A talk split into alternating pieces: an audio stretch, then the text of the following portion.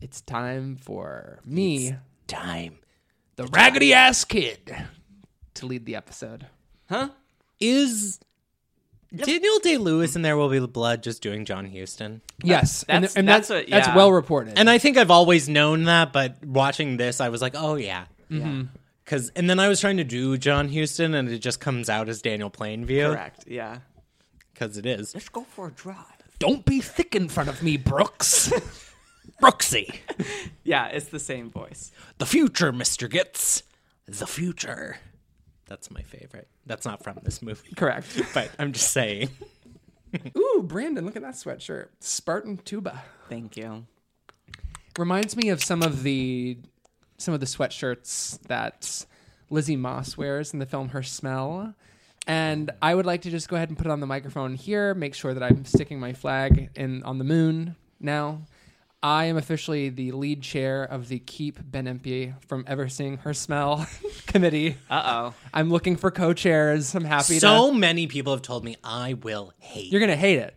You you you will hate it. And Why Ben specifically hating it? Well, I don't want to say because I don't want to color his expectations of the movie going in, but I will say that his he, the the vein on his Mm-hmm. temple is going to pop straight through his skin when he hears someone compare this performance to Jenna Rollins, which you, inevitably you will, Here it comes. you will. I mean, the trailer, the like teaser clip that is released haven't seen makes it. me want to kill myself. I haven't seen. The, Oh, well, there you I haven't go. seen the trailer. like, but- I think it's unwatchable.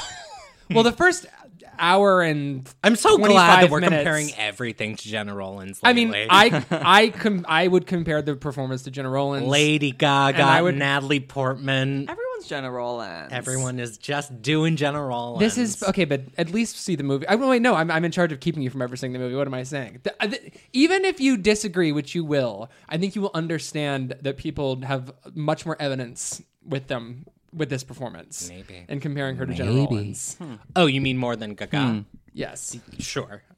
Did I compare her to Jenna Rollins on this podcast? No. Okay. But that was that People did. that one review that leaked super early. oh, the one that the one that said Bradley Cooper's vision was Kubrickian, Uh-huh. It's Wellesian. so stupid that la- With that the like, emotional got traction. Specificity of Cassavetes or whatever. Like that was from like a blog. It was a know. blog called like Joe's House. Like it was like It was Lady Gaga's like- Uncle Joe. yeah, it was like You sold Joe's house. I'm too fucking wait for.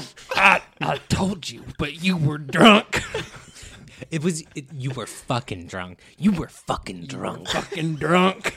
Those Fucking drunk. didn't tell me. What does he say? Those fuckers didn't tell me a goddamn thing. Oh, it's so good. It's so good. I can't wait. What's And- gonna be his Oscar clip? Just him crying. The crying. yeah, in the the crying car. scene. Yeah. They probably. Wait, Brandon, you're not a fan of the performance either? You've let him influence you on this? No, I always thought it was a little. Interesting. Huh. Hmm. Interesting. When he turned around with tears in his eyes, I wasn't crying. I was giggling. wow. I giggled. I literally giggled at that moment. I had to Oh stifle. god, sometimes I a don't know giggle. why I sit here every week. That's so upsetting to hear. Jesus. I didn't feel anything. I thought it was stupid. I, I truly don't know what I'm doing here. That's wild to me.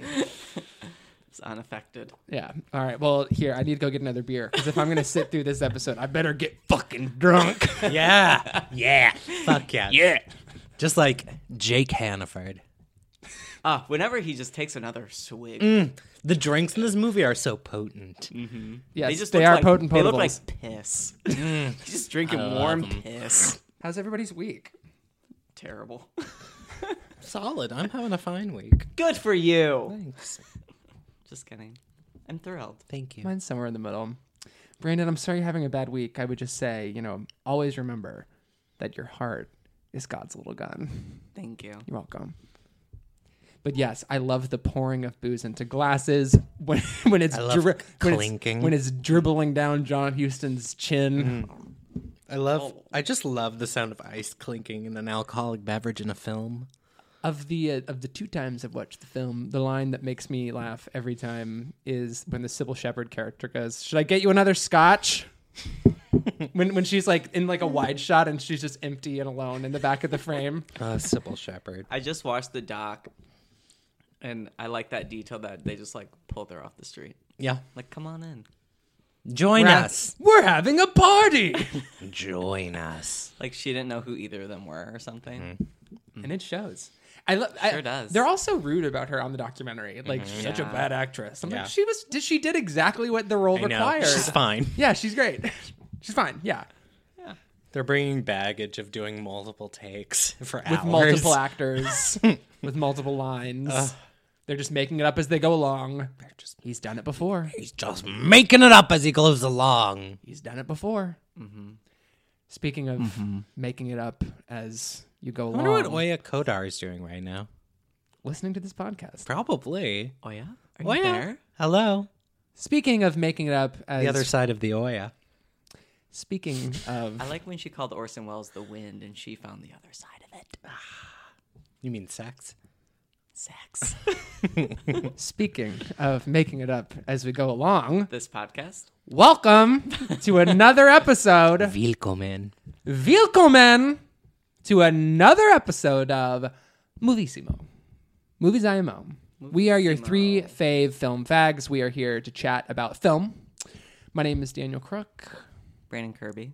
I'm Ben MP. This evening we are gathered in Ben's apartment. Some portions of the of the apartment are very dark with some big old shadows against the wall. We have some blue and red and orange strobe lights going in the corner. Ben Ben has requested oddly from me to bring 25 dummies of Bo Burnham that I have littered across the living room. We will see what happens with those as we go on. And Ben is I have wearing. a damp slip on my face. I was gonna say. And Brandon is feeding him ice cubes. Someone, someone, someone has to be wearing like the slanket. Mm. The no, the the um, like the the snuggie that Yes. Orson wears on. I get it. Got it. that thing. So we are here in all of that detail. It's me. We're about to open up a bottle of Chivas Regal. And we're talking about Orson Welles' The Other Side of the Wind. 40 years in the making. It's here. Thanks, Netflix. It's arrived. We're also going to talk about, I guess we're also going to talk about the documentary, They'll Love Me When I'm Dead, which we've all watched independently.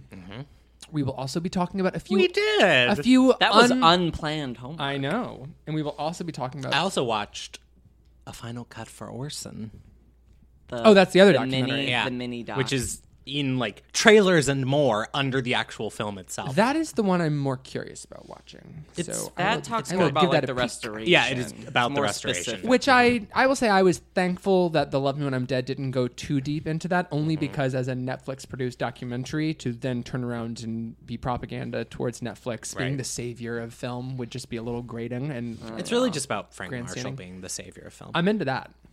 We're also talking about a couple unwieldy auteur pictures. We're talking about Francis Ford Coppola's Apocalypse Now, and we're talking about Elaine May's Ishtar. Mm-hmm. We are not we are not going to be talking about as planned Michael Cimino's Heaven's Gate. So apologies to the two people who watched that in Who preparation watched the for this. four-hour movie? We will Venmo you four dollars. we did one for every say hour. last week we were going to talk about it. We did. So We apologies. I, I do want to put on the record that we have accidentally taken sides in the storied, tumultuous fight of the Isabels. We have come down on the side of a Johnny over Uper Oh wow! by by In this moment. omitting You're right. Heaven's Gate. I just want to make sure that we're all aware of that Oh no. and taking that into the conversation. You're right. That's okay. It's fine. I mean, I was the one who recommended we watch Heaven's Gate, and I Ishtar was is at least not boring. the, no, and I was the one who recommended we take it off the syllabus. There's a lot. To th- okay, I wa- I did watch an hour, about Much to discuss on this. seventy minutes of Heaven's Gate before I was just like, it's a Saturday night and I can't do this anymore. I'm sorry. that is a mood. It is Saturday night, and I can't do this anymore. I mean, that's Me at a- Akbar. It's a it's a mood before you even get to that. It's Saturday night and I'm staying in to watch Heaven's Gate. yeah, um, I skipped her smell to stay home and watch And thank God for that. Heaven's Gate. so, But Mi- so Michael Cimino is the honorary co There are- of the committee. there are things to discuss. I just don't know why it's not a two-hour movie. Uh, Isn't that part of the story? is Yeah. it really five and a half hours? Well, that might be the There director's is- cut. There is a version that's not the version that I was watching. Mine was like Jean Dielman. I mean, here's here's the thing. If you're going to single handedly, I, don't- I No, it was three hours forty minutes longer than Jean Dielman. if you're going to torpedo the new Hollywood with excess, it takes a lot of excess to out excess the new Hollywood. Yeah. Of course, this is after Jaws. This is after um, yeah, we're Star firmly Wars. in like postmodern territory. Right, but That haven't- doesn't, I mean, I'm not saying it is a postmodern. I'm just saying, in, in, in the lore, we can talk about still ho- how we're looking at film in terms of shifting post away. Deer f- Hunter. correct, but which Chimino also My directed. follow-up to the Deer Hunter. But that's that's sort of part of it, right? Like Yeah. Chimino does the Deer Hunter, and then it, it and invented the screener with the Deer Hunter. Oh. did you know that? didn't know I that. didn't know that. uh, Um, there used to be in LA Channel Z, just free on the airwaves. Great B fifty two song. and no everyone at universal was like we have this awful sad long movie about the vietnam war no one's gonna watch it let's throw it on channel z for a m- full month on a loop at all times tell everyone in the academy that it's there and then release it in theaters and then won all the oscars and it made a shitload of money And then he releases Heaven's Gate and and squanders Mm-hmm. all of the hope and potential that the Deer Hunter, the cachet that he he he spends all of the cachet wow. that the Deer. Mm-hmm. and then everyone else is like oh we could send people movies in their home and they'll watch it there oh Next thing you know, Chocolat is and the then best picture. here we are. nominee. here we are, forty years later, and Green Book is going to win Best Picture because it's an easy sit at home. It's, but Literally the new like criteria, like an easy sit at home, best picture. which is the I lo- watched Three Billboards for the second time at home, and it was Oh. I was kind of like, oh, I get it. Like if you watch it at home, I can see like jiving with this. Because you're just like Energy. noodling on your couch. the Yeah. punishing irony is that the likeliest friendship is between an Academy voter and their couch. You're right. Whereas when I saw three, when we saw Three Billboards, It was 10 in a p.m. theatre, I wanted to. You guys went at claw 10 p.m.? My It was face out. 10 p.m. I went It was at on like Thursday 1.30 night. p.m. and on a Saturday. I wanted to. I wanted Jump to out. Dakota Johnson rip my chest open.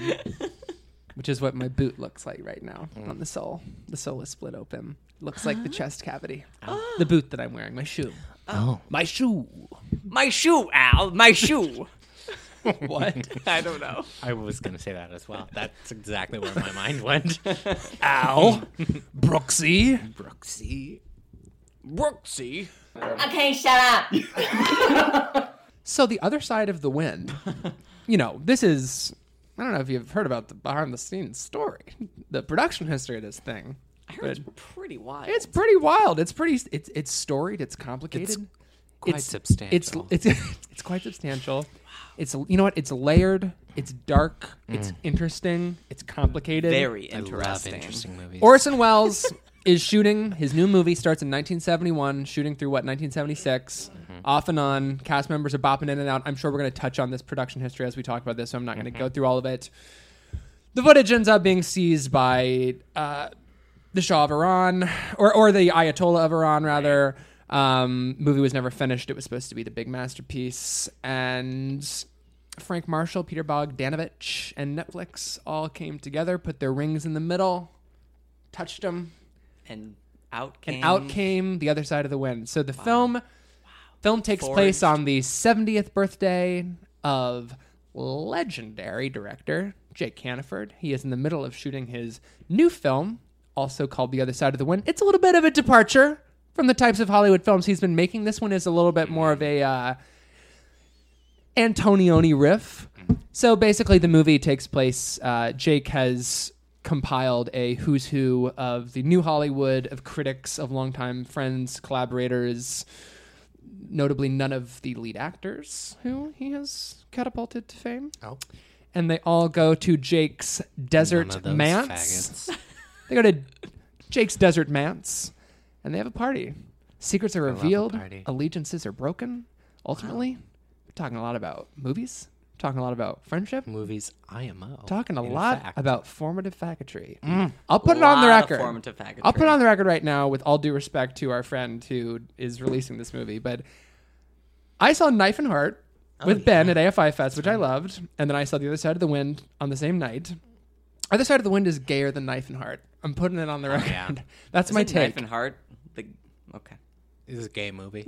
watching watching the other, the Other si- Side of the Wind is a gay movie. watching the other side of the Yes, wind for a correct. second time when I'm not lost at all and what everybody's Mm-hmm. talking about. I know, like, I know Oh, Ayn Rand posed the question, "Who is John Dale?" I Mm-hmm. figured it out on the first viewing. Second time around, all anybody is is talking about Is that he's gay. is that he's gay. And I didn't notice that Mm. the first time. I didn't. It's a lot to the I point thought where it was Very subtle. late. to the weird. point where like, yeah, ex- I did too. And then And watching then- it again, I'm like, this is what this Oh. is the only dramatic heft to the movie. Yeah. is Watching it at home with subtitles on, I was like, oh, they're just every single line is, oh, did you know he's gay? Yes. Yeah. As it is Yeah. all as it is all closing in on him. I mean, this movie descends into this sort of melancholy chaos. Yeah. And part of it, and I, you know, I don't think that Jake's main motivation in the film is that he's trying to shield his homosexuality, but there's an element of like running away from himself, his past, and his homosexuality. Yeah. And yeah, watching it again, like all anyone talks about, like whether they're in the bus on the way over, whether Mm-hmm. they're whether it's like his DP or whatever who's holding up a fucking iron pipe, saying "Give this to Jake, he'll feel a lot better after Mm-hmm. Yeah. Mm. he uses it." Not even in a hateful way, even Yeah. though that's like a hate crime. Yeah. Um, it's just everyone knows it's assumed, Mm-hmm. and I feel like Jake knows that everyone knows this, but is still never going to Right. confirm it. Like the, the way he toys with the English teacher from John Dale's preparatory Mm-hmm. preparatory school he knows how he's coming off and he has associates in the room. Yeah. I mean, I think he enjoys like walking right up to the line and then crossing it and then making fun of you, pouring a scotch. Ha ha ha ha! And exiting the room. Laughter. Anyway, so that's what the other side of the wind is about, right? That was the best synopsis we've had on this program. I know. other side of the wind is written and direct, uh, written directed by Orson Welles, written by Orson Welles and Oya Kodar. yeah. Oh yeah, I forgot they co-wrote it. Yes. They were lovers. They were lovers Correct. for what, 25 years? Mhm, And John Roughly. Houston and John Houston is like watching my never left essentially his my wife, though. stepmother wa- watching the beads bounce against her breasts Right. Mm-hmm. in the film with the film within a film was a moment of you know not formative faggotry but Mm-hmm. like hard one heterosexuality or something Mm-hmm. which is kind of you know interesting dark You know, complicated It's very interesting. Let's so let's chat about the film let's start Where would you like to begin, Ben? with Ben is back. the Some say he word never left cell phone, in the introduction Which- so what you're through me. what Ben is referring what? to is in. So the other thing about the other side of the wind is that it is technically a, it's, it's a mockumentary. Um, you get so lost in the drama of it you forget. But it opens with you know stills of Jake Hannaford, his crashed car, and Peter Bogdanovich as Brooks Otterlake, his protege, a version of himself, is setting the scene and essentially explaining why there are so many cameras there Yeah. and how all of this footage was compiled and Ben They there is a voiceover, and Peter Bogdanovich talks about this was before people had cell phones at parties or whatever, and I was like, oh, that's so weird because How? everyone has a 16 millimeter camera. It's talked about in the other documentary that the the the the the, the there was a voiceover that was supposed to be from John Huston, and Peter Bogdanovich was like, "I will just rewrite it in my character, and I will do it," and they updated it. Uh, Oh yeah, because cell phone. Cell phone. Cell phone, Mobile phone. Oh! and it it like threw me for a second. Yeah, I was like, that's- "Oh, what is this movie? What is this magical film?" I didn't know. Yeah. And then you just get dropped into the eye of the storm.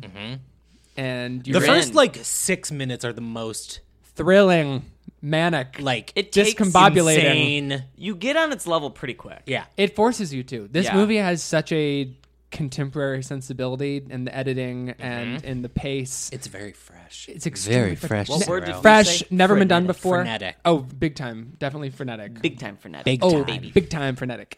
I I have been trying not I to just like I don't even know how you conceive of how to shoot that. This is- I want to throw something because it frustrates me. Well, there's a, there's a, there's an element it's There good was, way. there was just so much footage. Yeah, there's There was that. just so many cameras running. Yeah, and and and, and no one is ever in a shot together, so he's Yeah. able to pick up you know Mercedes McCambridge Mercedes McCambridge's entrance over here, and like in one shot, and then Norman Foster's in another, and they can be talking to each other without ever having to be in the same place.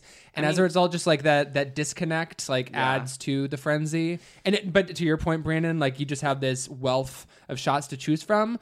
But I'm dying to know which maybe you do know this, Ben, since you watched the the documentary about the assemblage of the film. But I want to see the assembly, and I want to see Yeah. I want to I want to see some of, the, or I just want to There isn't know much. I want to know which scenes Orson had gone into, and Right. I want to know if there were storyboards because the pace of this thing and just the shot length and just Yeah. the mania that is fueling through the entire thing, but the way that it's set up in the first six or so minutes, that doesn't and I've probably I've seen F for Fake, Citizen Kane, Touch of Evil. I think that's all I've seen Mm. with Wells. So I can't really speak to pacing. Uh, and obviously with the first film or you know with Citizen Kane and Touch of Evil. Obviously this is mu- uh, would be much later Yeah. uh, Wells, but I can't I don't know from those two. No, F for Touch Fake of, of, course. Evil is frenetic, oh, and then I F for think, what am I saying? F for Fake has a very Yes. similar editing style. because you shot it at the same time. Right. They were concurrent. Yes. And there's something, you know, if you want to look at He really pushed himself editing wise as he went on. I think because in the beginning it was all the deep focus, the long takes, and I feel like The deep that's- focus is still. I mean, it's not deep focus, but he's he's using the backs of his shots. Yeah. Very, the, the entire depth of the frame really Yes. beautifully in this film. And I just think, I almost feel like there was a point where he was like, I'm a theater man and I'm insecure about this, so I'm going to like go for it in the next one. And that is, I, I mean, I have no reason to think that that's what he thought, but I do think, I do think that. Yeah, there's something about. I mean, and this is something you get from Citizen Kane, obviously, and then F for Fake, just with the wealth of distractions that you're being given and Mm-hmm. the narratives upon narratives. But if you look at if you look at you know cinema as a magic trick, your eyes looking over here and you're not seeing this over here. Mm-hmm. But an F for fake and and the other side of the wind, he's giving you ten thousand different things to look at, and there's something. Oh, the monkey and F for fake. Oh, sweet Me. pea. I should have watched that for fake. It's 80 minutes. Watch it right now. We'll take a All right. break. I would, Ivory I, would, I, I comeback. would like to rewatch F for Fake Bye. after watching this because it's a film that I really enjoyed, but I did not like the last 20 minutes very much. But I also, It devastates me. yeah, I it didn't for me, but to my core. but not because I'm right about it. Because I watched it in the afternoon, you know, right before the, like the weekend before Outfest started last year. So I was not, and it was hot and didn't have air I thought you conditioning. saw it in college. F for fake? Uh uh I thought Uh-huh. we talked about that. No. Maybe that was someone else. Who Not was it? Brandon. Ben. Because I haven't seen. You the haven't motion seen it. picture. I love Orson Welles. F for fake. I love him. He's the father I never had, the sister I've always wanted, and I don't know a better person. That gift. Mm. And you're his raggedy ass kid. Daddy. that Daddy. that line was delivered to Orson, not to John Houston. What did I do wrong, Daddy? What did I do wrong, Daddy? Really? It's brutal. This is a movie about itself as it's being made about itself. Does that make sense? It Absolutely. does. I don't It know how does. like I know he's- what you mean. he's making it up as he goes along because it's what they're living through. He's done it before. and it's the crazy like I can't even wrap my head around. the movie was writing itself as it was being And filmed. I can't imagine shooting the movie with someone else in the Peter Bogdanovich role and asking Peter Bogdanovich to play himself halfway through the movie. It's such a devastating blow in a way to to not just give him the role In the up first front place. and to give him that little reporter role and then only after like the first choice didn't work out he's like, "Oh, do you want to do this?" He's Mm-hmm. like, "Um, I've been doing it while we've been making this movie the entire time. Like, how dare you not Yeah. not give me this job? Why are you making Yeah. me interview for this?" Ah, Peter. Daddy. Daddy. Ben, I would love for you to just since you've seen the most Orson Welles here and you have the biggest connection to him, I would love for you to talk a little bit about why you love your daddy Orson. Why do you Um, love Daddy? Daddy. So I feel like it's very cool to shit on Citizen Kane, but I would like to talk about Says who? um Yeah, who's doing that? people who want to be cool. I think people do. They're not. Ben, are you? Just, I mean, you can't, you talking about the kids? You Talking about the youth? What are you doing youth, here? Everyone. You. I feel like it has. We've come back around, like in the light of Vertigo taking number one at Sight and Sound. We're back to oh no, it is great. I've just I've never considered it cool to stake the claim that Citizen Kane is overrated because there's a reason why it, it has long time been the universally agreed Mm-hmm. upon best movie of all time, and it's not just because it invented so many things with deep focus and and that uh, beautiful Rashomon structure. Mm-hmm. Like it's just an extremely compelling film, and it's beautiful to look at, and it's devastating to feel, and the characters are brilliantly sketched by Yeah. a bunch of fantastic actors. I find like, it profoundly moving. I find all of his movies profoundly moving. And the psychological portrait of Citizen Kane Uh-huh. is as potent as anything you'll see. Like, I, I don't know. I just I, anyone who's trying to be cool by saying that Citizen Kane is overrated, Mm-hmm. yeah, maybe that is how you feel, but it is not cool. right. And it's, You're not cool. you're not cool. It's not a personality to dislike Citizen Kane. Anyway, it was I don't know. I watched it. Like my entry point into cinephilia was the AFI Top 100 list. Just like Carmel Soprano. Oh my god, you're right. But I was 12.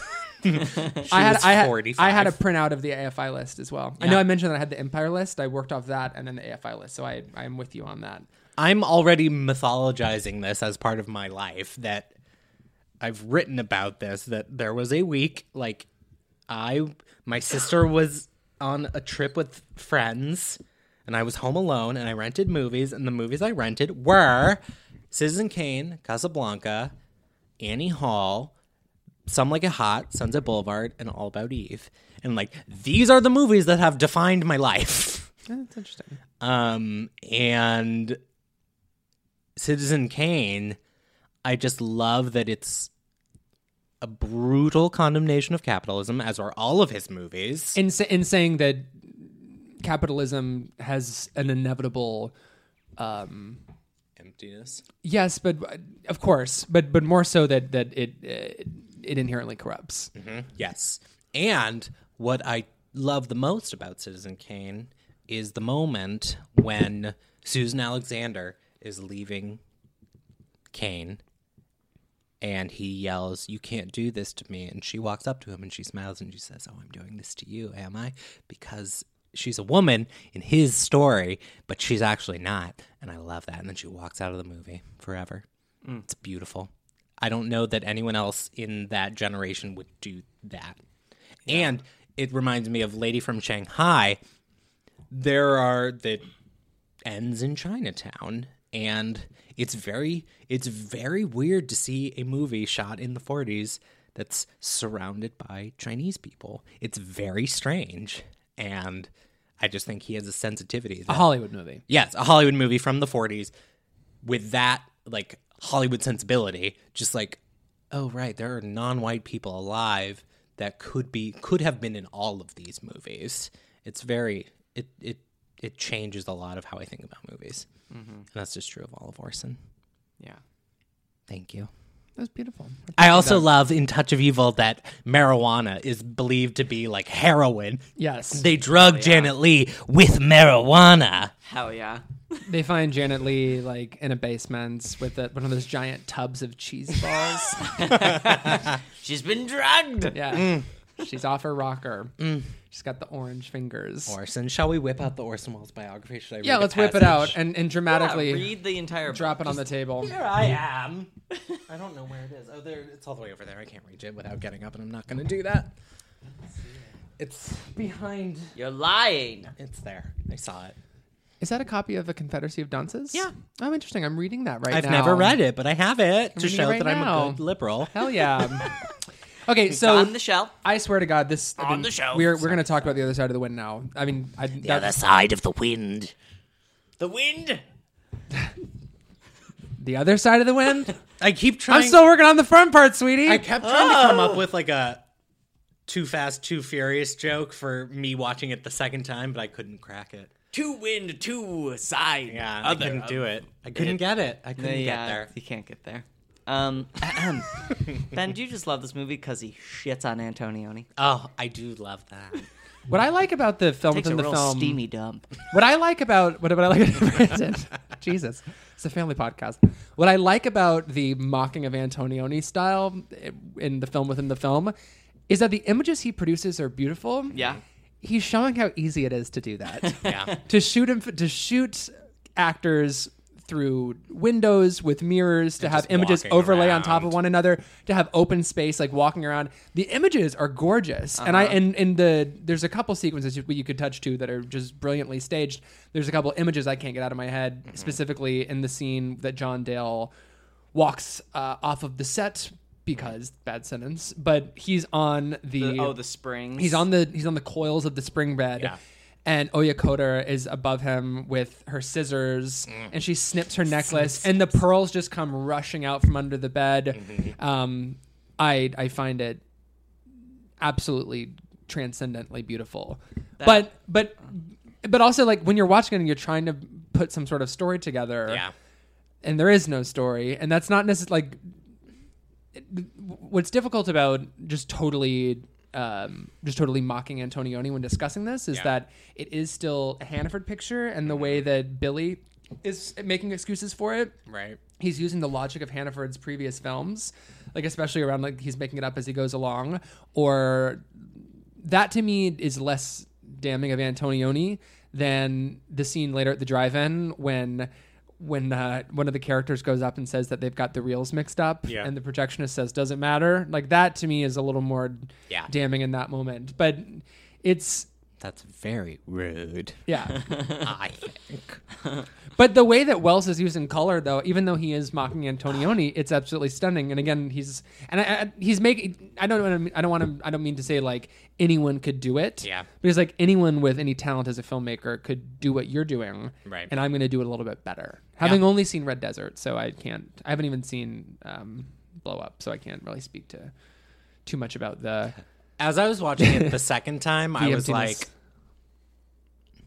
Antonioni would never do a Dutch angle like that. Like it is still so much an Orson Welles Touch of Evil. version of this. And the mirrors go back to Kane. Yeah, yeah, yeah. So he, he he's employing similar objects and surfaces as he has in previous. and some film books Bogdanovich anyway. talks about. I don't know. I listened to a bunch of podcasts with Peter Bogdanovich and Mark Frank Marshall, so I can't remember where I heard any of these things yet anymore. But Bogdanovich talked about how because he was doing a Jake Hannaford movie, Doing. Mm-hmm. he was doing a Jake Hannaford, so he was free to just go all out, and he didn't He was like there was something that he enjoyed about it because He It was wasn't doing, He's He's getting to it was slip not- in. He's yeah. it slipping into wasn't someone an else's Orson. skin. Yeah, it wasn't an Orson picture. He's doing it the was Lee a- Israel thing. Yes. You know? Right. and so he Right. really enjoyed like getting into this like European art film.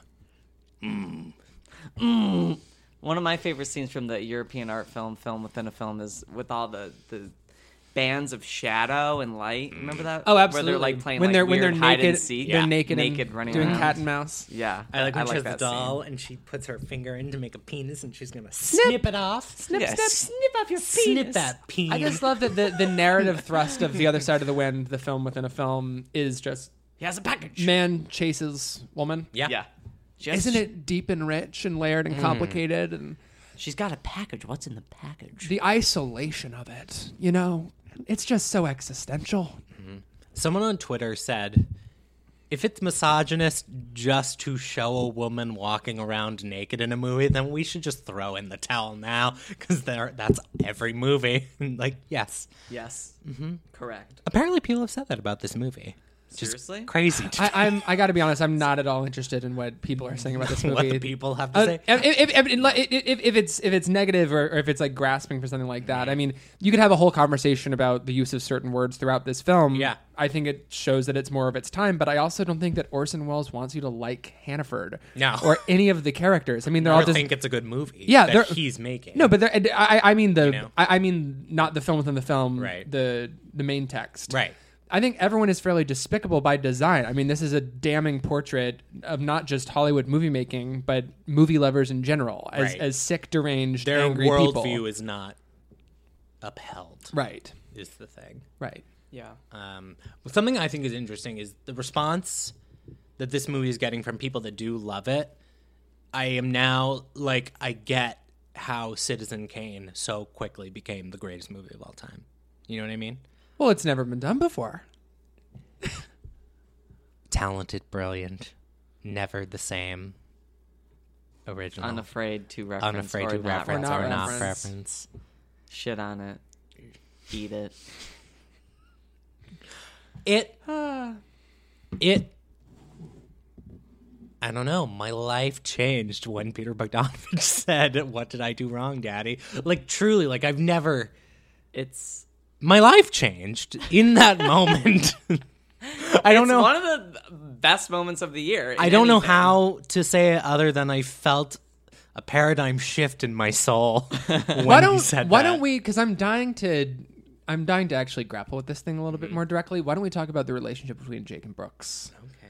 as an analog for Orson and Peter Bogdanovich and as something Peter. else, all leading up to what did I do wrong, Daddy? Just like some of the layers in the relationship there. And I guess I'll Yeah. explain. So anyone who doesn't know, Peter Bogdanovich. Uh, This movie's on Netflix. You have no excuse to Right. not watch it before you listen to this podcast. Absolutely. Watch the Love Me When I'm Dead as well. Not necessarily because it's a great documentary. I thought it was pretty good. It's good. I mean, It's I- entertaining. I mean, I did not watch it for artistic. neither did I. And I you had know. you, you watch it for the, the inside scoop. Yeah. I was just watching it for all the Orson B-roll. Hell yeah. Hell that's yeah. True. That's true as well. It's my it's my baby. It's my big pink lobster. I think we can all assume that Orson Welles sucked a dick in his life. absolutely Uh, Numerous. in the same way that Tom Hardy has. He's definitely a bisexual man. yeah, I'm I not. mean, let's not label him. He's definitely had sex with men and women in his life. Absolutely fluid. That's- I think that's what he we'll was say. a he had a voracious Fluidity. appetite. yeah Fluidity. for flesh. for That's it. for the bus and the puss. Jesus Christ. That's not okay. all right, so Peter Bogdanovich. Heard it here first, folks. Orson Welles had a knack for the puss and the bus. oh my I just saw a God. spinning 1940s newspaper headline. like in Citizen Kane. Yeah, the newsreel at the top. Of this. News of the world. Orson Welles enjoyed the puss and the bus, puss and bus. and that's Germany on the move. Oh, I wish I hadn't said that now, Well, it's too late. but I'm glad I did. now now all three of us have said it. Yeah. So, Whew. all right, I, I'll, I'll just I won't make this broad. I'll, I'll be very specific. I want to talk about penis envy, and I want to talk about how Jake feels about Brooks's money and his recent acclaim. Oedipal complex. It's it's a edible in a way. I Absolutely. mean, it's like reverse edible because we're seeing it from. I guess dad's penis point envy of is the view. wrong term anyway because that's more about women towards men, right? Mm-hmm. Isn't that the concept? But I'm going to use it in this anyway. Yeah, it makes sense. Yeah. and, and, and an edible complex. Um, I I really love the scene. Well, oh God, this is what I get for trying to jump into the movie. So I I enjoy the moment when Jake is talking with a couple of his advisors and they're talking about Brooks's money. And someone says to him, like, why don't you just ask him for it? And he's like, it's not what we do. Like, it's not the code. And then the next scene, or s- who can say in this movie, a few scenes after between him and Brooks, when Brooks is like, you know, everybody was talking about like my forty million dollars, like I don't necessarily have that, and so Brooks, Brooks, who wants to have the impression of being Daddy's favorite son, who would do anything for him, is still has a realizes that he doesn't want to put his money where his mouth is, that his allegiance might not be that strong, but when but when he's It's like, like everyone saying they want to say Filmstruck. oh yeah.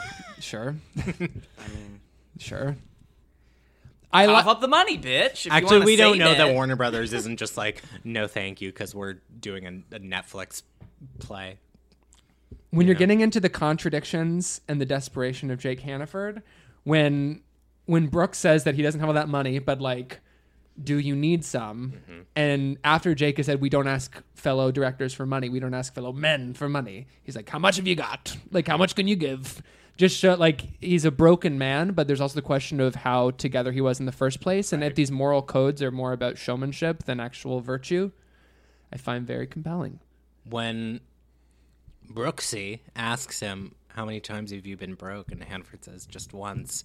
Do you think he means the whole time? or do Oh. you think he is joke? Like, it, it can be read two ways. He's joking that, of course, he's been broke a few times, slash, the whole time I've been broke. I think that's an interesting read, and I think that that's, I mean, whether or not that's what Orson Welles meant by the line, and he may very well may have, yeah, for sure. I mean, he's probably always been working from some sort of a deficit, like Yeah. certainly spiritually. Um, I love the the conversation between the two young people where one's like, "Well, you could make one great big movie and then you're like set for a while and you can make what you want." And the other person is like, "Well, what about people who don't want to make that one movie? Like don't they deserve the same amount?" I think that's a very and it's never. important distinction. It's it's never spoken directly if Jake Hannaford reinvented movies and then spent some time in exile Mm-hmm. Right. or was having to fight Hollywood to be taken seriously. I don't think that in that way he's a Wells analog. Mm-hmm. Right. But I do, and I don't- I don't know why I'm going in this direction because it has nothing to do with being a Wells analog. But to to the line that you were bringing up, Ben, about being broke one Mm-hmm. time, I think he's certainly in the most dire straits that he's been in at this moment. Right. And there's something very sad about Hannaford making the Antonioni movie because he's not doing it in the same way that Wells is shooting The Other Side of the Wind in order Right. to mock it. There's an idea that Hannaford might be making this movie out of He's trying to appeal. he's to trying the to appeal to the kids. youth. And there are multiple times in the movie when people are like, "It's what the kids are." It- It's Billy, who is l- my favorite character in the movie, and Which one is that? Billy is the former child actor who now is like his assistant. Oh yeah, yeah, yeah. Is he yeah. the one eating milk duds? he's the one eating Right, right. Uh, eating gumdrops. I love Right, right, right, his right. voice. I do, Yeah. I do too. That's so that like. Uh, I love that how that aw shucks mentality is just broken down as the movie goes Mm-hmm. on. But um uh where was it going with this and I don't remember. But um I I don't remember. just Love it. Sybil Shepherd, fake Sybil Shepherd. All right. A Sybil Shepherd type. Oh, Ben's leaning in. I'll write you a note. I'll write you a note to your teacher. he was gonna cuckold Peter Bogdanovich, but not wanted us- really because he's he wanted us. faggot. But But no, but there's the he li- would do it for the revenge. No, there's the the Susan Strasberg character has the moment where she talks about how he would sleep with all of his leading men's wives. Wives. It's the idea of if I can't have you, I'm going to get one. I'm going to get as close to you as I can, and I'm going to insert myself into your bedroom and upend your life.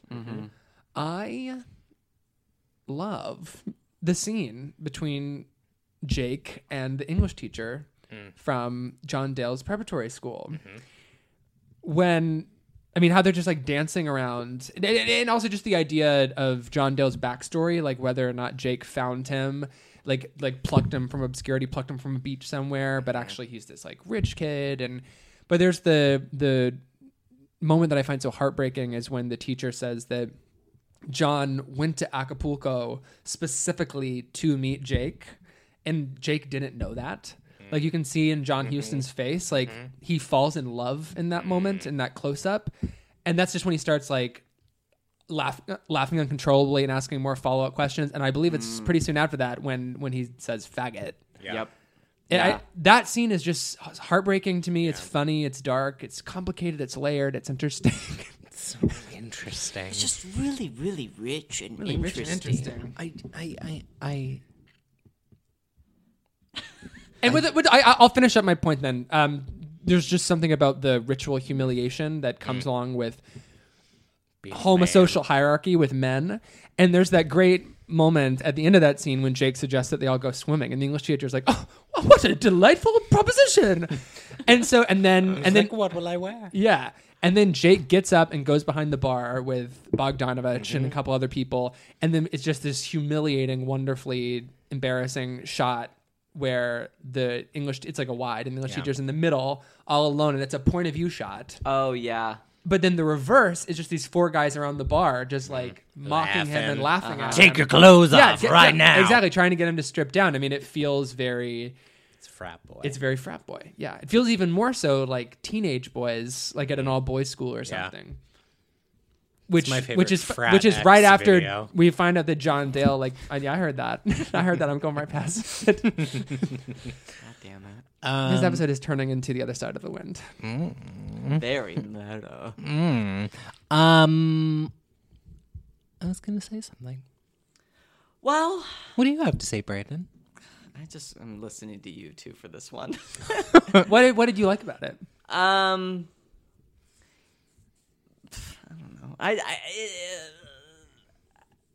I, don't, I should have compiled more thoughts.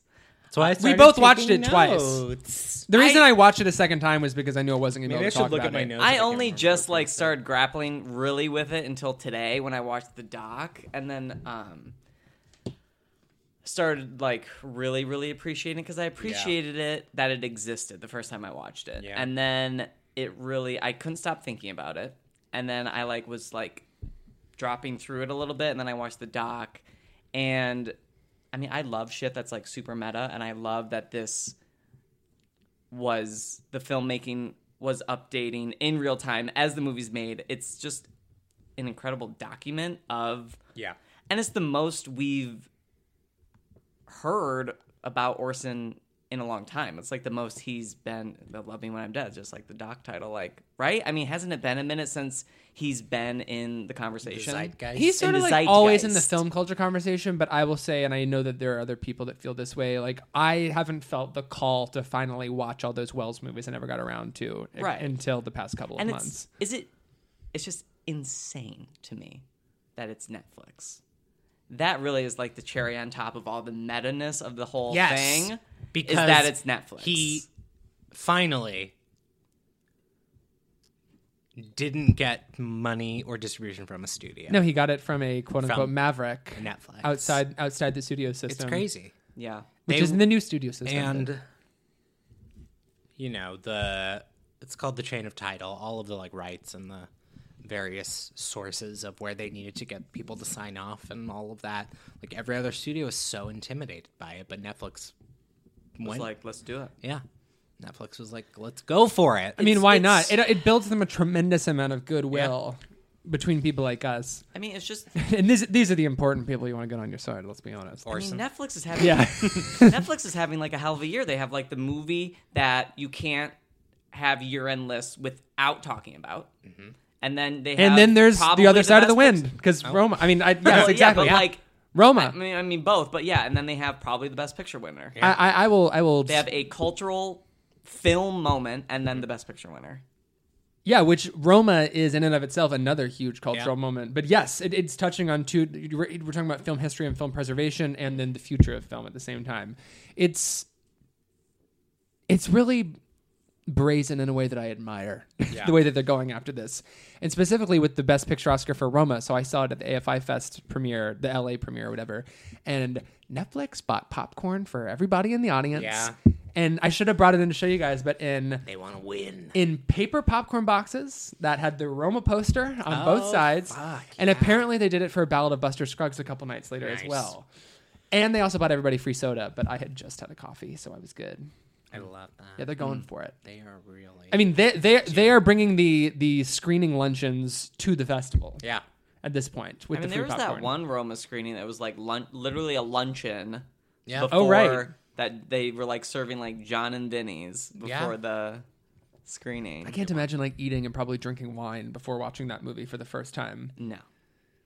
Gotta go in dry, baby. Gotta go in dry. Gotta go in hungry. i went in wet because it was raining and we had to stand in line Oh, I was, I was just about to lean in and be like, Oh, that's good. Oh.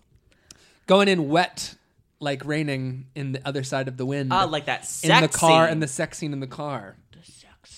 the sexiest sex scene. So I think it's a really interest. I think it's really interesting. What's interesting that Ben? this Laird, movie Derek, complicated. and the movie within the movie is an illustration of the way that uh, filmmakers, male filmmakers, for hundred and fifty years or whatever, I can't tell time anymore.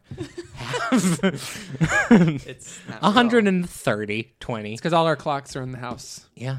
with the clock All on of, its walls. all of my clocks are on my walls. Can we go back and do an episode on that? reverse, me reverse, reverse reversing. TNUC. um that the the the the way that they exert dominance not just through what the content of the film is but the way that the film is being made like the way that we hear Jake Hannaford over the scene of John little Dale tongue. leaving and like that sex scene Yes. that leads into it like the just cut the thing and follow him yeah, that, that I'm glad you touched on Yeah, that yeah, moment when yeah, yeah. he's like, I don't, I'm not going to do it in the John Houston voice. 'cause I don't remember exactly what he says, but like, get get this, keep Yes, it because yeah. Mm-hmm. we, will, we will need this for the myth. Yes. like we, and also there's something about the way that he is watching John Dell storm off the set that is humiliating for John, Mm-hmm. and Jake is capturing it and furthering that embarrassment and humiliation. Mm-hmm. And that domination that you're talking about, which is of course it's not just heterosexual; it's just masculine, right? Mm-hmm. Um, the way that masculinity draws blood intentionally yeah plays out in innumerable ways throughout the party as well. Right. Whether it's intellectual superiority, whether it's physical superiority, when he's like someone should write that down Yes. when he knows fully well that it is a quote. Yes, exactly. Mm-hmm. I mean, and that's what I love so much about Susan Strasberg and Mercedes McCambridge, Mm-hmm. and then also um, Lily Palmer, who plays Zara Valeska, Mm-hmm. the host. She's Valeska is the one who's constantly being like, "Cut the shit out. This is all on camera. Like, can we please just chill the fuck out?" Yeah. Mercedes McCambridge has just resigned herself to it, but she has that great line about um, what's the line? She says, um, "Oh, wrote it down." Which Wrote it down. Oh, have a go at the dummies, Jake. They break even more easily than people. Like they are seeing what's Oh, going yeah. on for the the pageantry of masochism that it is. Right. Um, and then of course uh, Susan Strasberg, who's just having the time of her life, because she knows that they everyone will give her what she wants. I mean, she doesn't drink throughout the entire party. She is just permanently smoking and marching through the crowds asking Yeah. questions because she knows that. Everybody, every man there is dying to one up the next, and not just in terms of dirt, and not just in terms of a witticism, but in order to be shown to have the most to say. And there's those great scenes with Peter Bogdanovich, and then the other uh, imitation Hannaford when they're kind of going back and forth about who either who has like ripped him off more Yeah. or who who which of them is more indebted to him and it's all fascinating from a uh, a film journalist point of view just to tell the story of these people and to get at the meat of who they are and how that informs their filmmaking Yeah. and that's ultimately what she's trying to do during the party she's on a quest to nail down Hannaford's homosexuality When someone's like, he's going to score tonight, and she's like, well, if we're going to talk about who he scores with, Yeah. "Mm, that's an interesting conversation. now that's where things get interesting yeah She's like, let's talk about that. Yeah. She's like, come to me.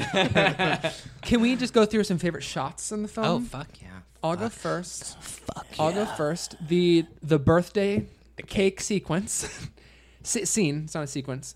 Uh, not just the shot of John Houston about to blow out all the candles, where the foreground of the frame, and this is where like again, it's not deep focus, but where Wells is really playing with the depth of his frames. Mm-hmm. You've got like the first third in the foreground full of just dozens of lit candles, and then blackness or darkness in the back, and then you know with some isolated faces maybe I don't remember, and then Hannaford right in the middle. It's a slightly low angle. He looks like a monster. The way it's black and white, the way the shadows are just hitting the creases of his face, um, and then the, the reverse shot is in Peter Bogdanovich's glasses with just all Yeah. of the you know dozens of little lights of the the flames of the candles and then the shot where he blows them out and then we cut to Bogdanovich's sunglasses again just all those lights are extinguished it's just stunning Black.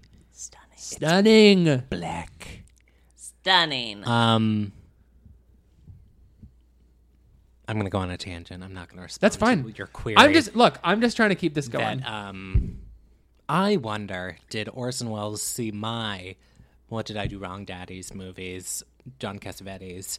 Because I s- feel a lot of kinship with faces and husbands in this movie. That's just um, men reveling in being men, but like with a critical eye to that, and that that's not great. And like, there's such a raucous energy to I forgot what the guy's name in Faces is named, but it in in Husbands it's John Cassavetes and uh, Ben Gazzara Hmm. and, that's my daddy and uh, Peter Falk oh no no that's my daddy.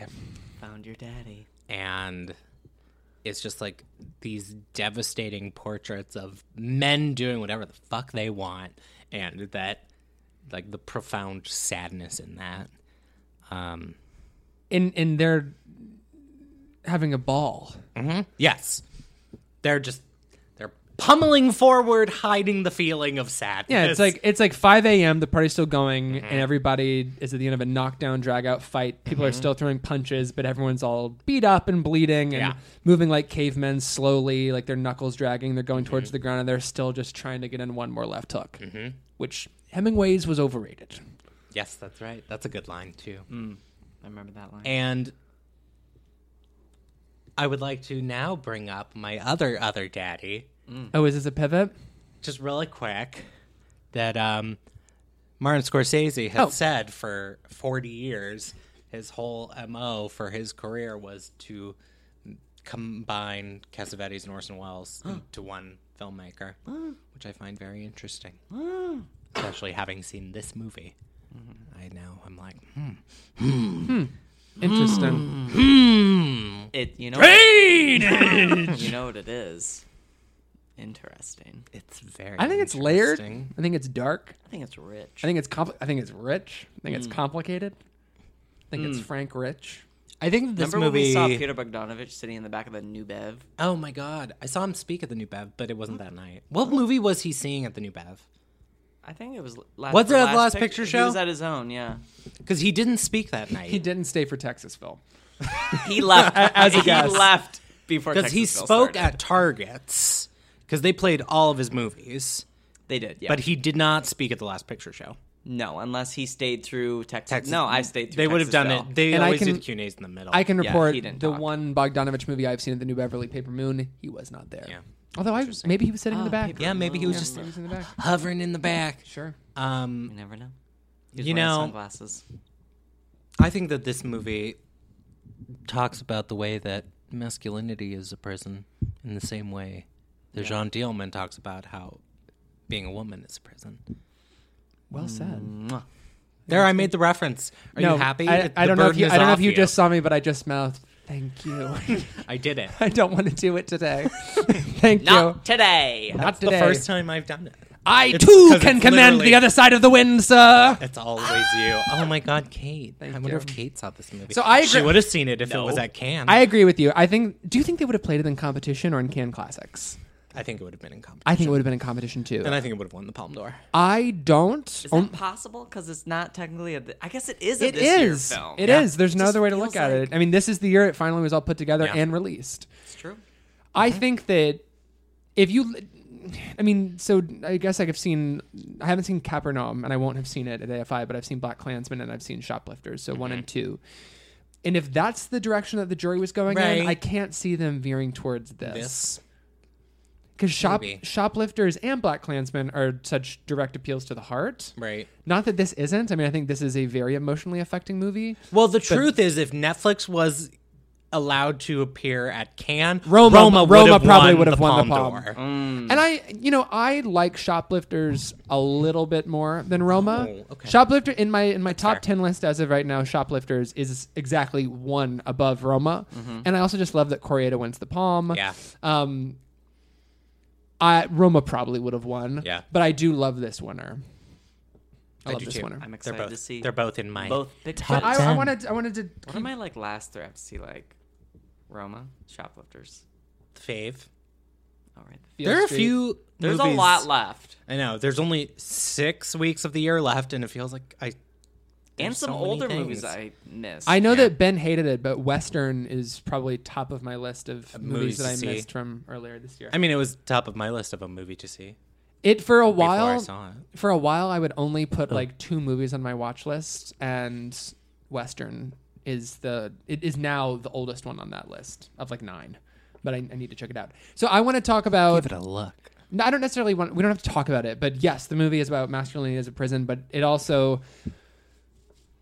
it also is about friendship and it's about betrayal. It and is about betrayal. and there's a uh, two lines that I wrote down at the It is end, and I believe that Zara says both of these, and I think they're beautiful. So one with an old friend, it's quite enough to know he's there, and then she sort of undercuts it by saying, "The bad thing is to find out a friendship was between a couple of other people." I wrote that part down. I wrote it down myself. It's brutal.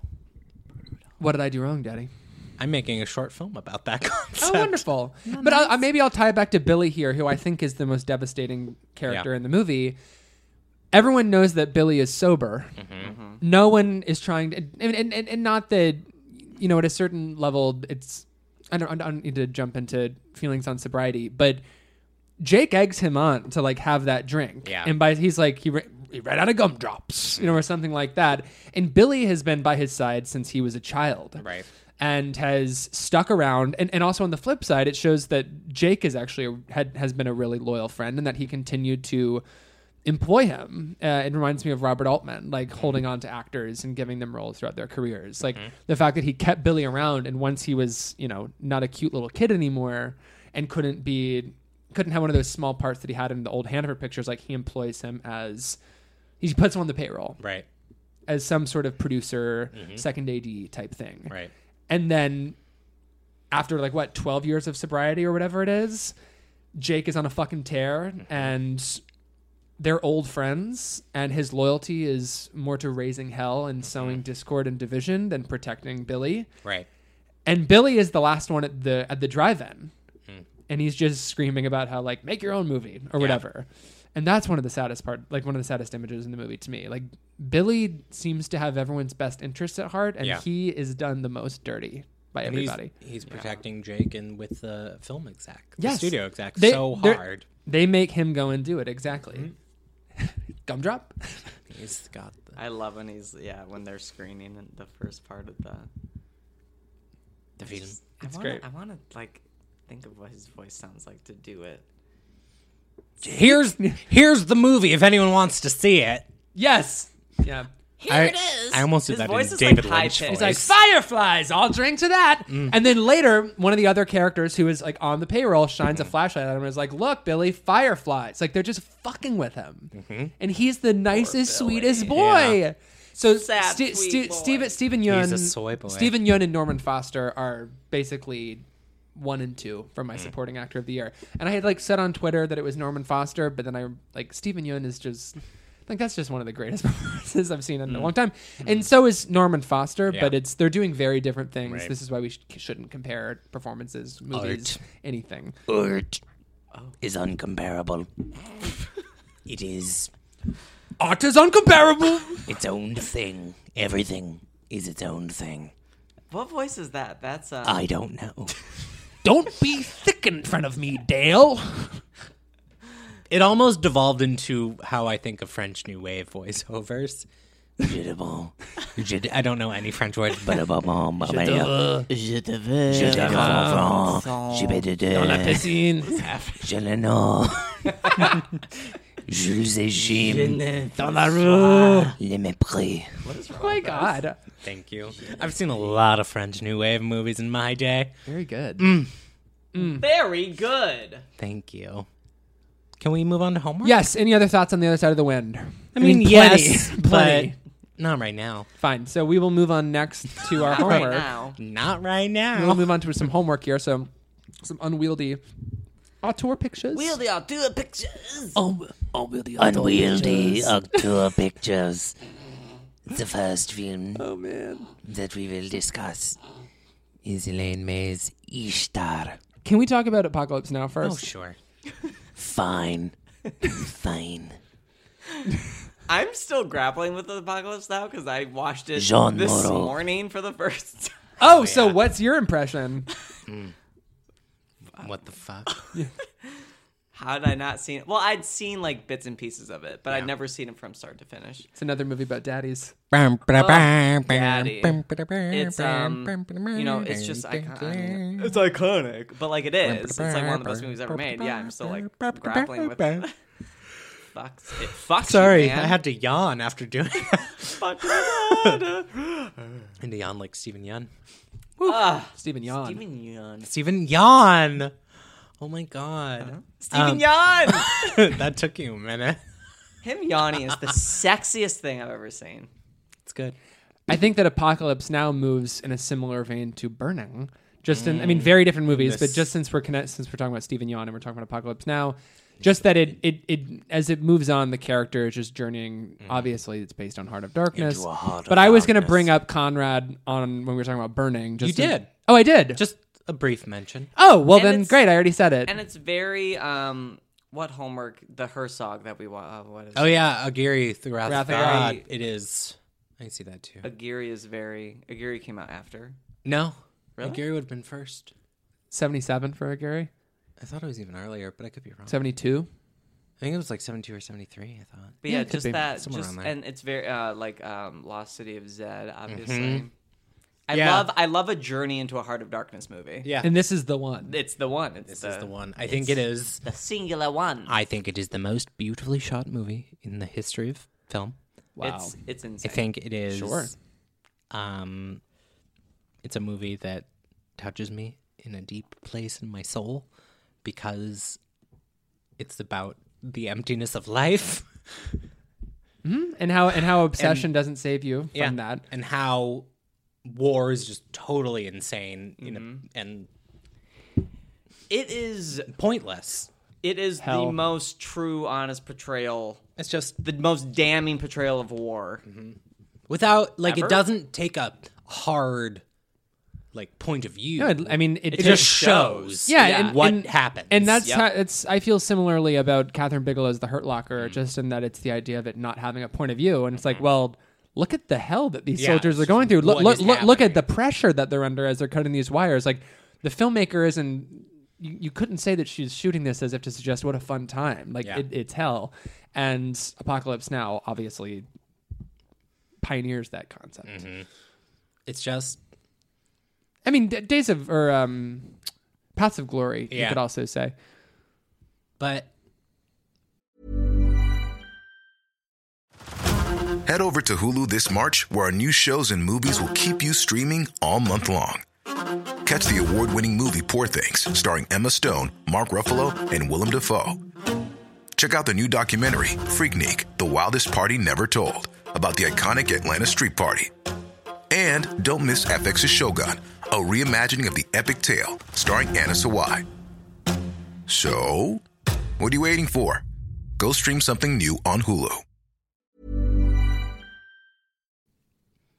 it's hard to talk about apocalypse now in the year of our Lord 2018 because so much has already been said about apocalypse. Right. Now. I mean, I could talk about the sound design of the fan blades being Right. Mm-hmm. the chopper blades. We could talk about that. We could. what is it? Pink Floyd with the smashing of the fist into the mirror. We could talk about that.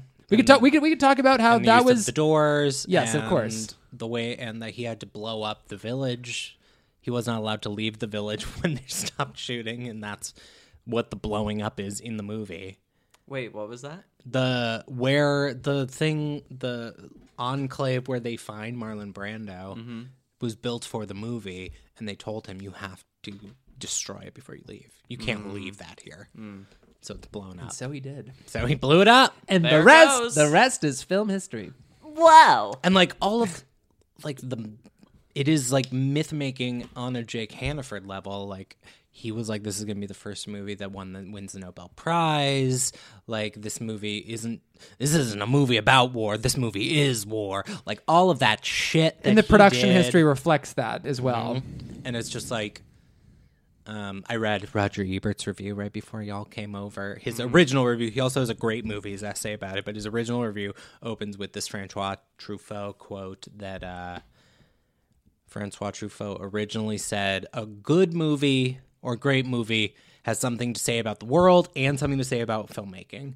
And then he later would take that back and said, I'm only interested in movies that show either the, the ecstatic joy of filmmaking or the absolute hell of filmmaking. And I don't want anything in between. And I think Apocalypse Now shows both I think the other side of the wind also the shows. joy and the hell of filmmaking. Yeah, so I didn't rewatch it for the podcast, and I haven't seen it in many years, and I have no regrets. I couldn't make it work, but I wish that I had been able to. But there is something. Everyone's hot in that movie. Everyone is very hot. There's something about the contrast between just the beautiful, beautifully realized scope of the film and the images themselves. It's pristine. Exactly, they're com- they're delectable, they're textured, and they're pristine, and they they cause some sort of emotional and intera- intellectual rupture in you, depending on the scene. While at the same time, what it's depicting is so brutal Mm-hmm. that there's a bit of a dissonance involved between the beauty of the images Yeah. and the, the the the real human horror and destruction going on. I mean, in the in the Ride of the Valkyrie scene, Mm-hmm. those. Oh no! don't- The the first shot of the film, even um, with with bombs. with the bombs going off against the trees, like the way I mean, just to this is of course not the first movie nor the right movie you should talk about, but like it, it- you think about in Burning, that intense close up of the burning greenhouse, and Mm-hmm. it's stunning and it's gorgeous, but it is it is about destruction and Yeah. decay and corruption and. The first shot in Apocalypse Now works on a similar wavelength. Just to the epic scope of it is And there's also so something to be said about impressive. the exploitative nature of filmmaking. Abs- that's where I was going to go from here. Is It- and yes, and the same goes for the Ride of the Valkyries dropping those bombs. It's like of- obviously That actually happened. Obviously, the Vietnam War did more damage than this movie did, but this movie did damage to the Earth. You know, Absolutely. Yeah. I mean it's not CG and that's that makes it that makes it so literally marvelous. Yeah. Um but the fact I mean and and it and it act, it's somewhat problematic but Yeah. it, it's certainly complicated, but having to reckon, and, and it's p- partly probably why the film has such a visceral impact on you is that you are watching the destruction of war as it's happening on screen. Uh, it's not a documentary, but if you talk about what documentary is in terms of capturing something that's happening, you, you ever, there's a million different definitions of documentary, right? Mm-hmm. But Coppola put a camera down and blew up a fucking jungle Right. that jungle's not there anymore. like that, that- so that does add this documentary uh, element to it, and not that it's a hybrid, just that it talks about. It, it's just like, and this is actually mentioned in the other side of the wind, just like the camera as like truth teller, right? Um, And the old adage that uh, uh, every movie is a documentary of its own making. Like Yeah. you're literally shooting what you shoot. Therefore, it's a documentary in that. Right. in and a it's way. something that's so wonderful about the other side of the wind because especially with what did i do wrong daddy Mm-hmm. like you, the way clearly bogdanovich is working out some of his own daddy issues Mm-hmm. with wells in these scenes um, and in that way it feels it feels like a behind the scenes portrait of me- of several real life people yeah. while also having a dramatic purpose within the narrative of the Yeah. film Um, this is very tangential, but in that Tamara Jenkins uh, podcast I was listening to, Mm-hmm. um, her husband attributes a quote I have loved for a long time to Francis Ford Coppola. Good and movie. I, I've and I loved you. never knew that. What? What's the quote? Um, your movie will never be as good as the dailies or as bad as the first cut. Oh, I didn't know that was him. That is apparently him. Hmm. I remember him Apocryphally. saying that. quote. write that down Write it down. Someone should write that, that down. was the the film. No, the um. It was uh, Lincoln Center. Yeah, Mm-hmm. the the close up. close up. Yeah. That was on the close up. If you'd like to listen, Lincoln Center, please Venmo us forty two dollars. Thank, Thank you. you. they can't afford it I know.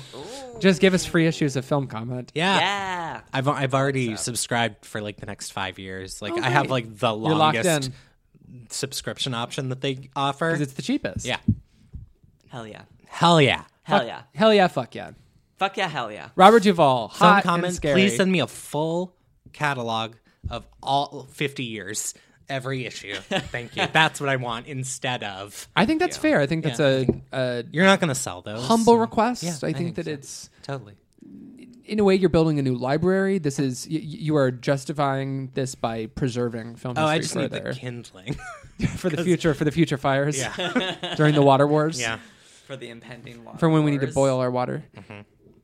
Is there any anything to talk about here um, in comparing Kurtz and Hannaford? I mean, yes. Oh. I think there's plenty. I think it's a question of whether we want to. Mm, this We have to start doing this podcast in the middle of the afternoon. sweaty face. and- That's my Marlon Brando impression. Marlon Brando showed up in Cambodia, and Francis Ford Coppola was like, "Okay," and Marlon was like, "I haven't read the script or the book. But I'm here. Uh, what are we doing? But I'm here. What's this movie about? I love that story. Give me the money." I've never watched the documentary about it. Hearts of Darkness. Never watched Hearts of I Darkness. love Hearts of Darkness. It's good. I'd like to watch it. It is good. And it's directed by Mrs. Coppola, right? Yeah. Eleanor, who just directed her first That's right. actual, actual non-documentary. and who was film, in that film? Diane Lane. Diane Lane. Oh, that's right. I wanted to What's say it called? Patricia Clarkson. Paris can wait. It's called. I'm going to Paris. Yeah, It's called Leave It to Heaven. yeah, something like that. Starring Diane Lane. Did you guys see Des- Not this year. Mm. Did you guys see Destination Wedding? By the way, no, No, I isn't it need Mm-hmm. VOD? we'll talk. We'll talk about it another time. Mm. You've seen it? I watched about 40 minutes of it Oh, while I yeah. was in New York at two in the morning, drunk with my Nice. friend's girlfriend's sister. How was that? We turned it off prematurely. Ooh, it's not good. Seems like a good plane movie, but no. You think if Well, I you didn't watched watch it on a plane, I know, but do you think if you would, you would have? It's kept seriously grating. interested? I mean, it's a great What's idea. it called? The wedding. Destination Wedding. That's right. It's trying to both combine like Beckett and a screwball comedy Oh, and a romantic comedy. Diane Weist doing Beckett. Oh, we never talked about that on the pod. we didn't talk You about it. saw It. was as terrifying and absurd Speaking as of Beckett unwieldy is. auteur pictures, That is Diane one of Weist in a them. rock in the doing park. Beckett. That is unwieldy. It was dark. It was layered. It was interesting. I love that. I mean, it was she is such an expressive actor. Yeah. And and like I just said, she she captures the tone of Beckett, which is absurd, and bone chilling. Mm-hmm. Yeah. and and you know I missed the first 15 minutes or whatever, and it's not as if there would have been such an easy narrative or whatever to Right. follow in the monologue, but she forces you to to be on her wavelength. Something that we say on here sometimes, Something like gotta lean in a little. yeah, you know, in the hands of a lesser rock, Mm-hmm. I can't say if it would have been as affecting, as commanding. Wow. In the hands of a lesser boulder. I too command this rock. Two-time Academy Award-winning rock, Diane. Weist. yes. Dan Weiss is a rock. The rest of us are just pebbles. Imagine if her two Oscar-winning roles were as rocks, Diane Weiss, actress, rock. Hannah and her sister. One of the sisters. a, a, a rock rock. caterer, a caterer rock, a jealous rock of Carrie Fisher. Imagine like the Carrie man. Fisher, and it just She's a cuts to her reverse shot as a rock on the other side of the street. Just cars are passing by, she's just like frowning, womp womp. and then a fa- and then a famous stage rock. Good. That's so good. Oh my Diane Weiss, rock. Don't speak god. Don't speak as a rock. as a rock. Yeah. Don't she, she's like someone's holding her like this is so dumb. I'm sorry. Someone's like holding her as the rock like next to a body of water. She's like, don't skip, as in me. Let's talk about Ishtar. yeah. All Ishtar. right, so now we're talking about Lin May's Ishtar. So we all, Sure um, is one of the most fun first 20 minutes. yes, I'm loving it. and then Those songs? The first 15 minutes are good. you're like, oh, this isn't going to be the disaster that I thought it was. Yep. And then the rest of the movie happens. I disagree. I mean, I, I don't think it's a disaster. I think that what I don't think it's a disaster. I mean, I give it. I think one what and a is half. cl- I think what is clunky about it wanted to kill is what is myself. most interesting about Mm. it, which is the way that it is talking about American interference in foreign governments, um, toppling left-leaning insurgent parties, Mm-hmm. Yeah. and the great shot that I tweeted of Chuck Groden on the phone with the picture of Reagan in the background. It is Mm-hmm. Yeah. Mm. it is absolutely damning about 80s foreign policy. Yeah. Of course, this is where the movie sort of loses its plot, in my opinion. But I do think those are the most interesting strands. Yeah. But I, I, I tell you what, I know I, I found out today that folks think that Warren Beatty and Dustin Hoffman are miscast. I think it is brilliant stunt casting. I think it's great. I love watching them just be two fucking idiots. And I it's don't- dumb and dumber. It's great. I think this is. I love Dustin Hoffman a lot, and Oop. and but here comes a but. Oh, Woo! I, I like Warren Beatty in this movie. Is all I will say. Warren Beatty is the best part about the movie. Warren Beatty Yeah, is he amazing is. in this movie, and he like allows himself to be ugly and a doofus and So funny. Mm. sad and schlubby. And I mean, he still has the body.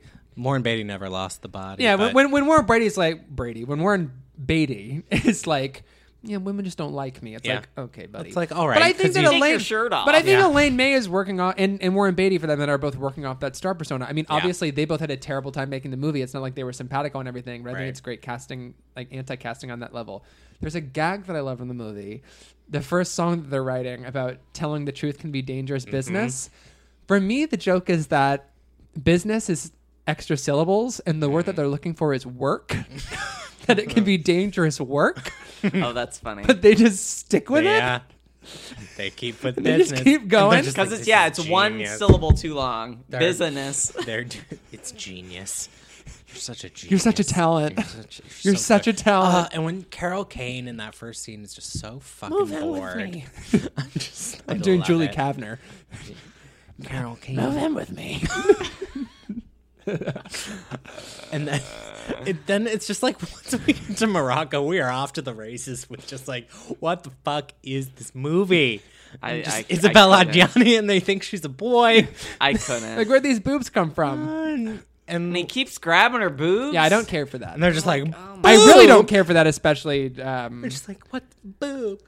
The Boob. whole rest of the movie is just boob. but I, th- Boob. there's something. Um, there's a God. I've been trying to think of it since I watched the movie this afternoon, and I guess I'm just not going to get it. But there's another movie that where oh, it um, it reminds me of Citizen Ruth, and that Oh, haven't you seen have that. you have I've never seen So something to know about Citizen Ruth. I mean, you know what it's about, of course. So Laura Dern is this. Um, woman living on the skid marks of Mm-hmm. society. She's into like huffing glue. She gets pregnant and she is caught between the pro life and pro choice movements, both of whom are in, in a ways that echo the the story of Roe v. Wade. Yeah. Like both sides are manipulating her in order to get her to be their mouthpiece. Mm-hmm. And there's just something about much funnier in Ishtar. I mean, Citizen Ruth is funny, but it's a pretty dark film. Just the way that the CIA and then this uh, leftist radical organization Mm-hmm. are willfully manipulating Warren Beatty and Dustin Hoffman's characters just in order to use them as agents Yeah. is very funny to me and sort of its own scathing critique um, about 80s uh, U.S. foreign policy.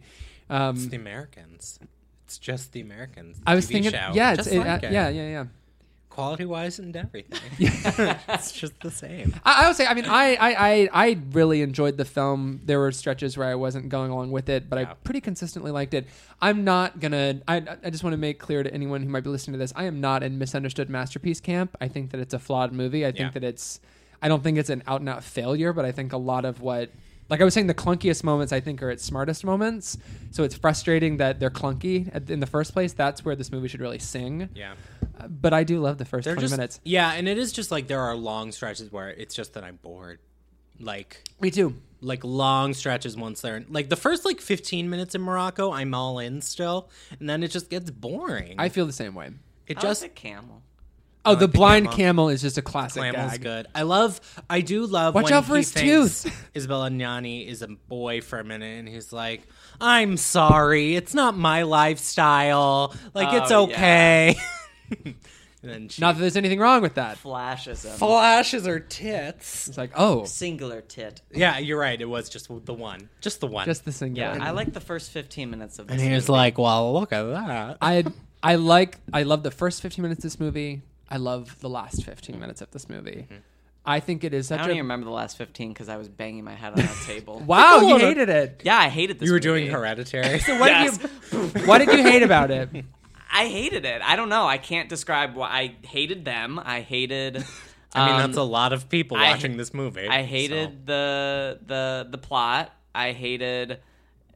I hated it. I just what it was was Roger Ebert. I hated it. Yeah, I that's- hate this movie. I hate this movie. I liked the first 15 minutes. I thought, oh, this won't be bad. And Yeah. then it fell off a cliff for me and it never got me back. The Yeah. whole movie. By the end, I was so happy it was over. yeah, That's it's how just. I felt.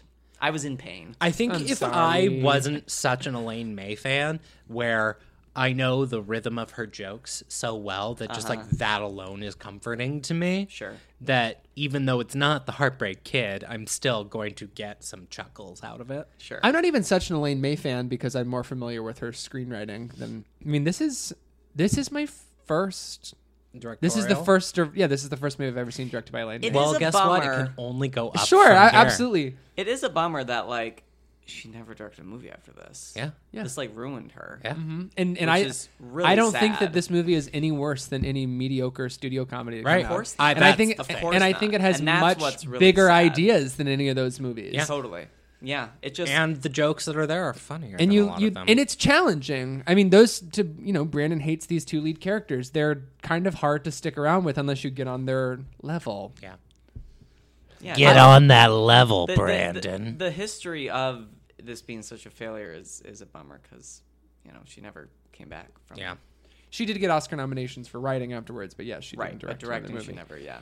I She never, they never took another chance. And I, I mean, Right. even it was uh, eleven years since she made Mikey and Nikki, because that didn't make any money. So it's like she's she struggled directing her entire career, not even just post Ishtar, but it was it was like Ishtar was the last chance.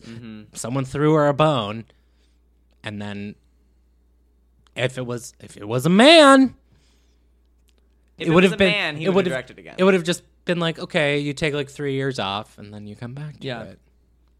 Whatever. Hollywood. I think it's a good. Misogyny. I think it's a good movie. Good movie. I think it's a big mixed bag, but Yeah. like I was saying, like the stretches that I find most boring, I also find kind of interesting. I find them dark. I find them complicated. I find them layered. Rich. They're That's how I pretty feel rich. about Heaven's Gate. It's boring, but there are some interesting ideas. Again, I can't believe we. I mean, I love Isabella Johnny, but and I'm not pitting women against women. This is a legendary French feud, right? Between a Johnny and a new pair, and we fell on the side of possession. Here we did. We fell on the side of Adele. Did I tell you guys about the time that I know I told you guys about this? I don't know if I've mentioned on the on the microphone, but I was doing a I was like on a radio show with a director of programming at Outfest to plug the festival earlier this summer, like some local LA. Um, it was actually I think it's the the the oldest or the longest running gay radio show in Los Angeles. And I mentioned that our international centerpiece starred Isabelle Huppert, who is maybe my favorite actress. And one of the hosts went off on a tear. He was like, "Oh, I love her so much. She's great. I've admired her for so long. Oh my god!" And Adele H. She was so extraordinary. And I just sat there, being like, "Am I going to say something?" And then I decided to. And of course, knowing me, my tone did not come across. But I was like, "You're actually thinking of Isabella Johnny. Uh, this is Isabelle Huppert, and that's quite a mistake to make." Or something like that on air. I have problems with my tone. I meant it nicely, but I don't think I don't think we were friends for the rest of the show. Oops. I meant it nicely. I meant it as a joke. Maybe he's listening and can apologize. And can I hope that he forgive is. you. Please have Can us you on. ever forgive Daniel? Tell us and Can r- you write us an ever iTunes review. forgive Daniel.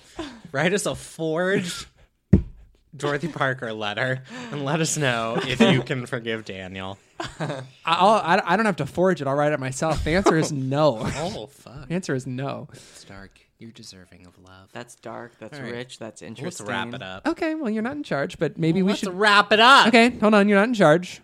Maybe we should wrap it up. What do you think? Daddy. Should we wrap it up? But daddy. All right. This has been another episode of Movies IMO. Thrilled that you tuned in. Thrilled that you chilled out. Thrilled to have you on the program. We are nope, I'm doing it wrong. No, next Hmm? week. Nope. My name's Daniel Crook. You do it in any order you want. but uh, we've been doing this for a while, and I never, We change I'll never it learn. every time. My name's Daniel Crook. You can find me on the internet at Daniel Crook with three O's. And I don't have an extra thing to say today. I'm. Oh, I mean, I just love the other side of the wind. We love it. I want to watch it a third time. Mm. I hope that we I hope that we had talked about it at all. Like it's it's it's because here's the thing. Like it's a it's a rich piece of work. It's layered. It's complicated. It's dark. It's interesting.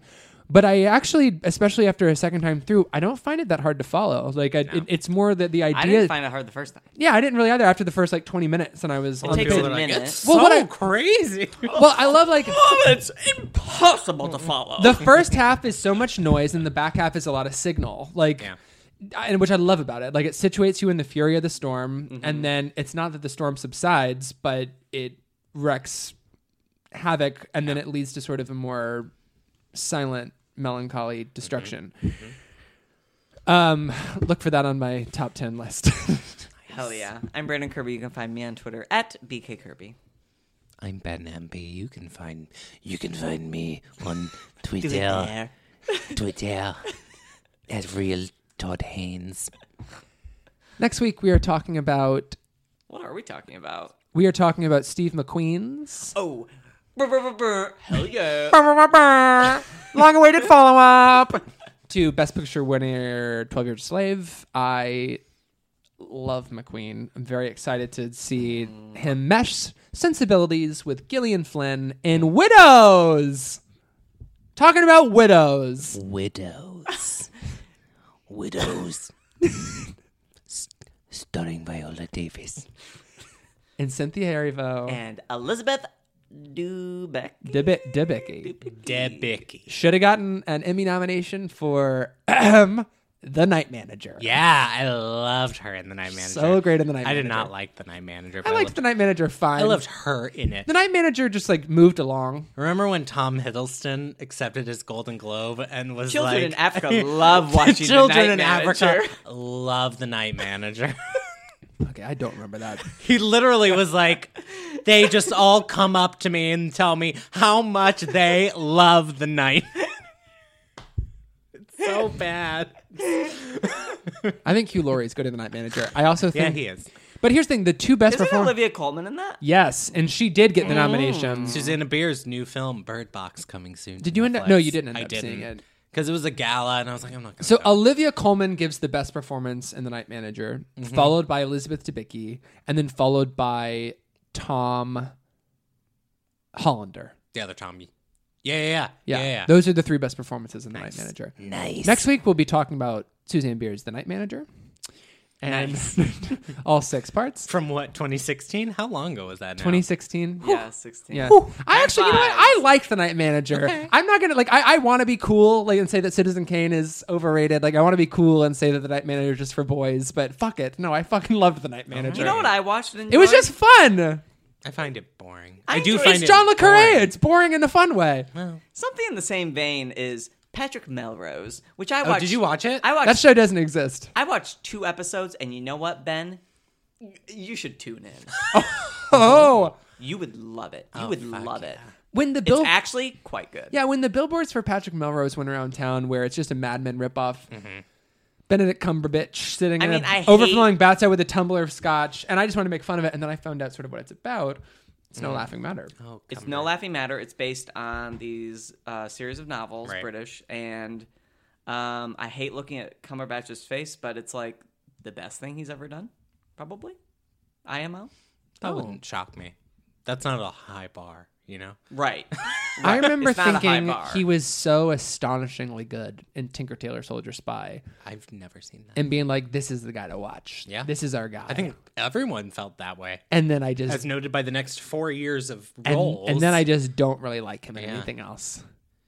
He really thinks he deserves an Oscar. And you know what? Maybe he's a nice guy. Yeah. Maybe he has a lot of fans in Africa as well. Who knows? But I, I'm not a big fan of his acting. yes, we're talking about Widows next week. We're going to also talk about Michael Mann's Heat. Heat. So that's a little hot tip to all the all, all the Michael men out there. And we're also talking about Jules Dassin, or uh, yeah, Jules Dassin. Oh fuck, I love Jules Dassin. Hey, Fifi. Lee Fifi, Lee Fifi. Rep. I will be able to do this voice a lot next week. Great. since We're doing Well, French. Jules Dassin's not French. doing French. He's not French. Isn't the I movie French? think the movie's French, but Jules Dassin is not French. Who, where is he from? He's American. Oh, I didn't know that. Let me just double check because I don't want to have to have He's you an cut this American out. film yeah. director, producer, writer, and actor. Yeah, he's got that French name, but Jules Oh. Dassin is American. And if you have never seen, I mean, The Naked City is great, but the one that I really love, which I am having to look up the name of, which is embarrassing, uh, Night in the City. Love Night in the think Oh. I City have so seen much. Um, a long time ago in a galaxy. yeah, far, Richard far away. Widmark in that movie is just the slimiest, most desperate baby. So we're talking about widows, talking about heat, and we're talking about rififi. Rep- Fifi. You can find Movies IMO on Twitter. On Twitter. On Twitter. At Movies IMO. At Movies AMO. Please. S'il vous plaît. That's, I was like, S'il vous plaît. S'il vous plaît. Please. Write. Escribir. Écris.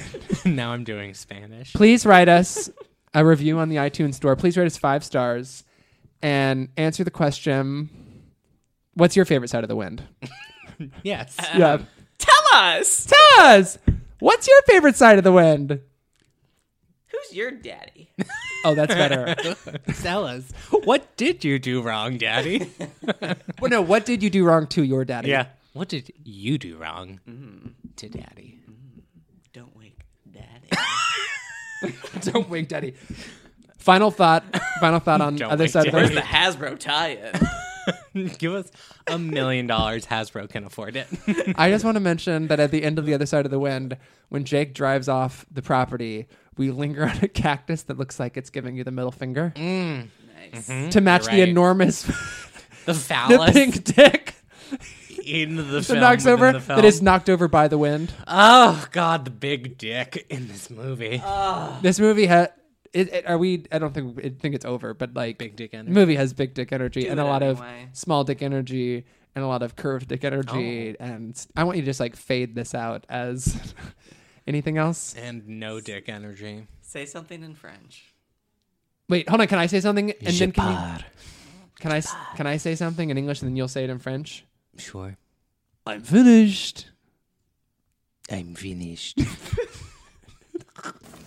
The winner is Jane Fonda. Thank you. Thank you very much, members of the Academy, and thank all of you who applauded.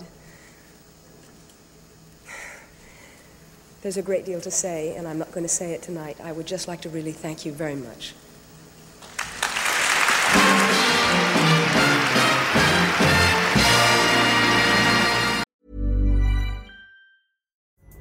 Pulling up to Mickey D's just for drinks? Oh, yeah, that's me. Nothing extra, just perfection and a straw. Coming in hot for the coldest cups on the block. Because there are drinks, then there are drinks from McDonald's. Mix things up with any size lemonade or sweet tea for $1.49. Perfect with our classic fries. Price and participation may vary, cannot be combined with any other offer. Ba da ba ba ba.